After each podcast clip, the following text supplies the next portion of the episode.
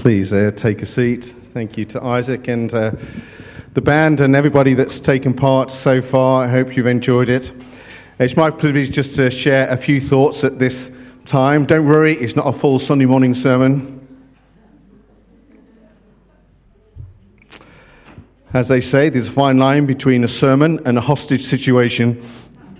And uh, we're not going to keep you hostage tonight. But it's a privilege, though, to share a few thoughts, particularly at this time uh, of year. And uh, a lot of the readings that we've had have been talking about signs. You can see up on the screen. Everybody should know these important signs. I'm not too sure what those signs are, uh, but I just thought I'd put it up. I've been driving around Birmingham for this last year, and there's some interesting road layouts. I don't know if you noticed that. And interesting signs. So signs are there. They are important for us. They warn us. They prepare us. Di- they direct us. And we're just going to put up a, a few signs one by one uh, to measure their helpfulness. So here's the first one. Not too sure how helpful that one is. Um, here's the second one. All the best. So that's uh, going all over the place. Good luck to you. Third one. No pets allowed, but they must be on a leash. Uh, the next one. So if you die, you've got to pay £200. I'm sorry, it's just the way that it is. And the next one.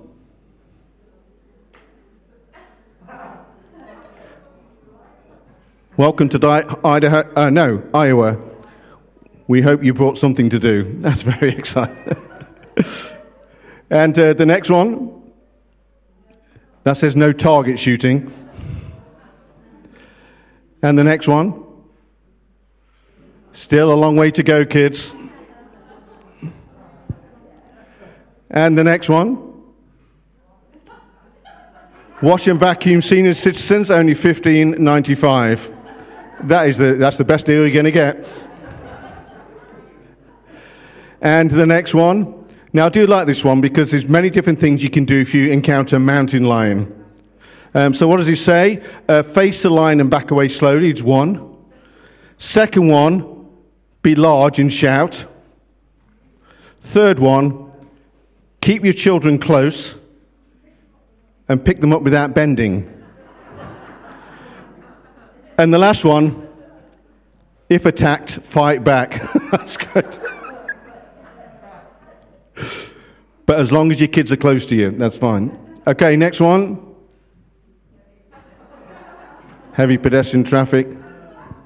Oh no, I shouldn't have put that one up. Next one. Drunk people crossing. Didn't get that in Harborne. That was not in Harborne, by the way. And the next one. Don't let worries kill you. Let the church help.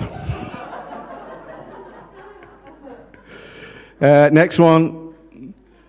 Unattended children will be given an espresso and a free puppy. So, uh, need to look after your children. And finally, and this will be a sign to you.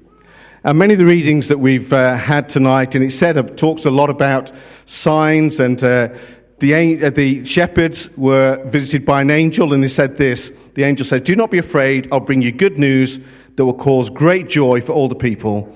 Today in the town of David, the Savior has been born to you. He is the Messiah, the Lord. This will be a sign to you. Now, what would be the sign? The sign is, the angel says, you will find a baby wrapped in cloths and lying in a manger. Now, babies are born all the time, millions of them, but you don't find many of them in mangers like that. You wouldn't do it, not even back then, no way. And the, the shepherds in the Christmas stories we know, they went to the stable to see this incredible sight. And it says that uh, they went then and told other people about it, and they were amazed at what the shepherds had said to them. But Mary treasured all these things and pondered them in her heart.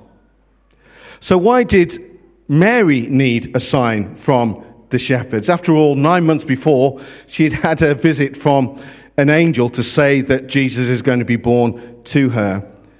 But I guess we were reminded through the Christmas story that it was a teenage pregnancy. She was not married.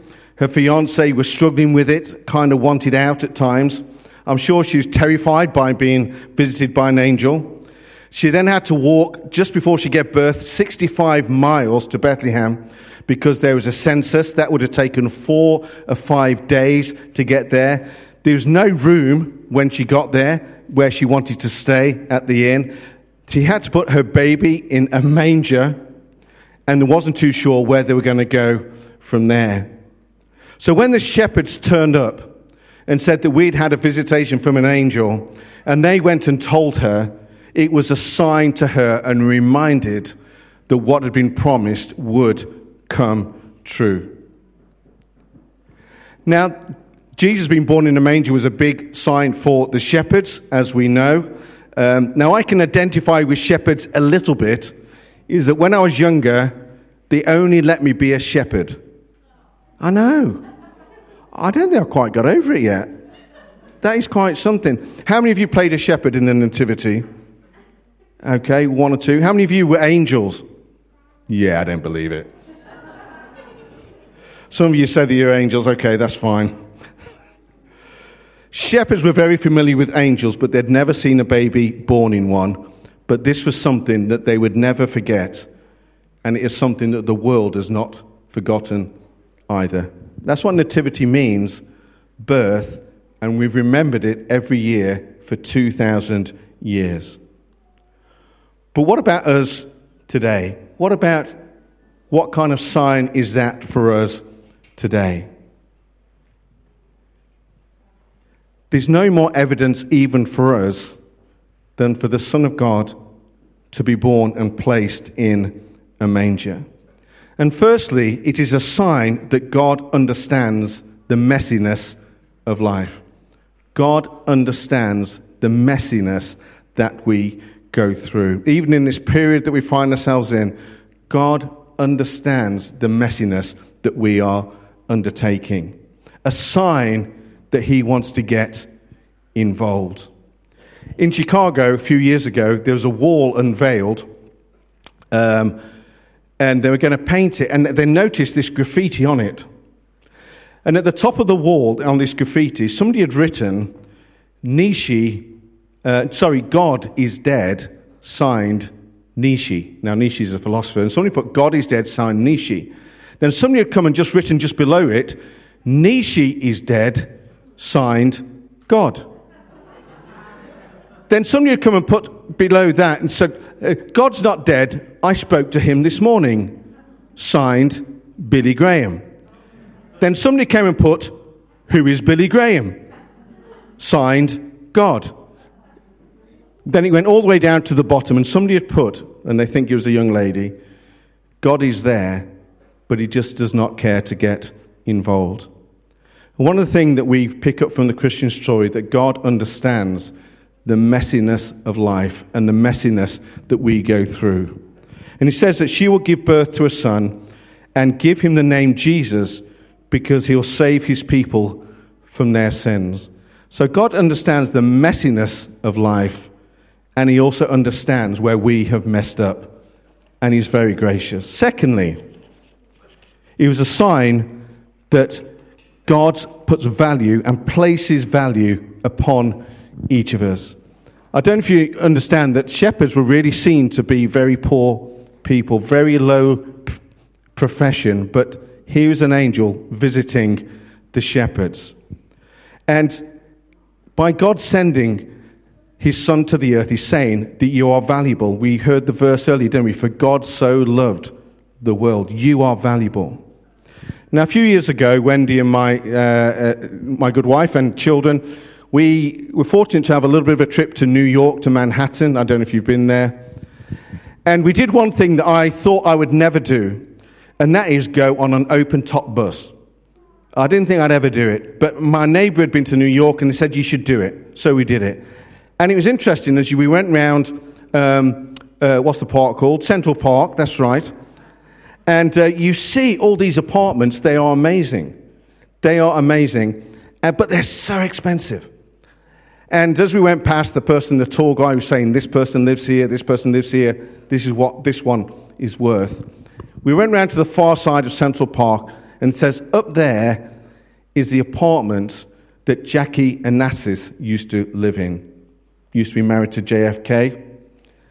And her property, her apartment was worth £4 million. But somebody bought it for £16 million just because she had lived there. And the Bible says, doesn't it, that for God so loved the world that he sends his one and only Son. He places incredibly high value upon the world and upon our lives. And these shepherds would have felt incredibly important, having been looked down upon by so many people.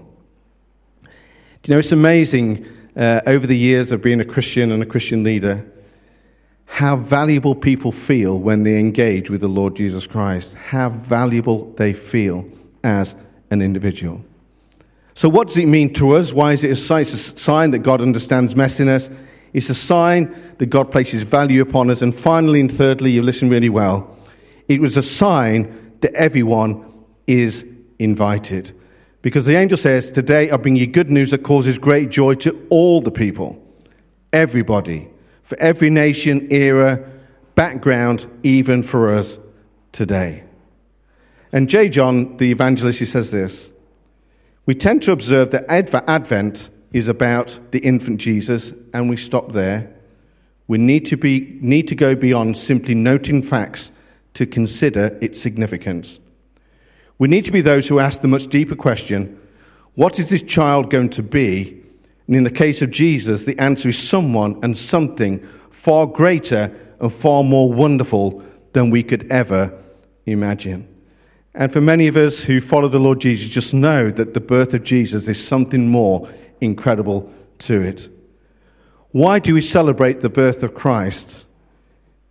It's because he's alive today. You tend to celebrate the birthdays of people that are alive, and Jesus has been alive for the last 2,000 years. And it will continue.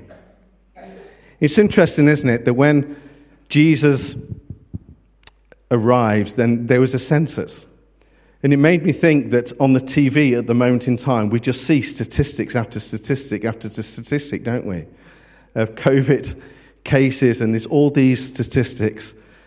And Jesus comes down to earth and becomes one of us.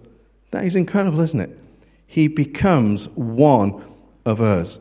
He becomes one of us so that we can become like him.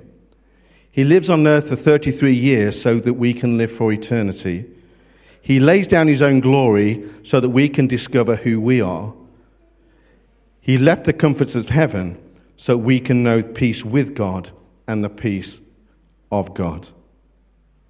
And it says that the shepherds were living out in the fields nearby, just as we conclude. And they had this invitation to personally go and encounter the Lord Jesus Christ for themselves. And they had a very important decision to make because it is reckoned that the shepherds were only within five miles of the stable. They were so close, but they had a choice to make. Would they go and encounter the Lord Jesus Christ for themselves? The fields were so close. And the, the invitation is very much for you and for me and for anybody who calls onto the name of the Lord to go and encounter him. John Ortberg, a church leader in America, says this You know, God is closer than you think. God is closer than you think. And because he sent Jesus, God is closer than we think. So we need to make sure we don't keep ourselves distant from him and allow him to draw close. And I know that over this Christmas period, he wants us to encounter him. So, this last verse you've listened so well. The shepherds returned after visiting Jesus, glorifying and praising God for all the things that they had heard, which they had just been told about, was very real. Bless you. Now, in a moment, we, we're going to pray together, but I'm going to invite uh, Sandy and Gigi again. They're going to come and play a particular carol for us, and I know that you're going to enjoy this. And uh, Isaac will let you know when we can join in with this particular carol, but at first, we're going to uh, invite them to come and play for us. You'll recognize it quite quickly. Then we'll join in with singing it, and then we'll pray together in a few moments. Thanks, Sandy.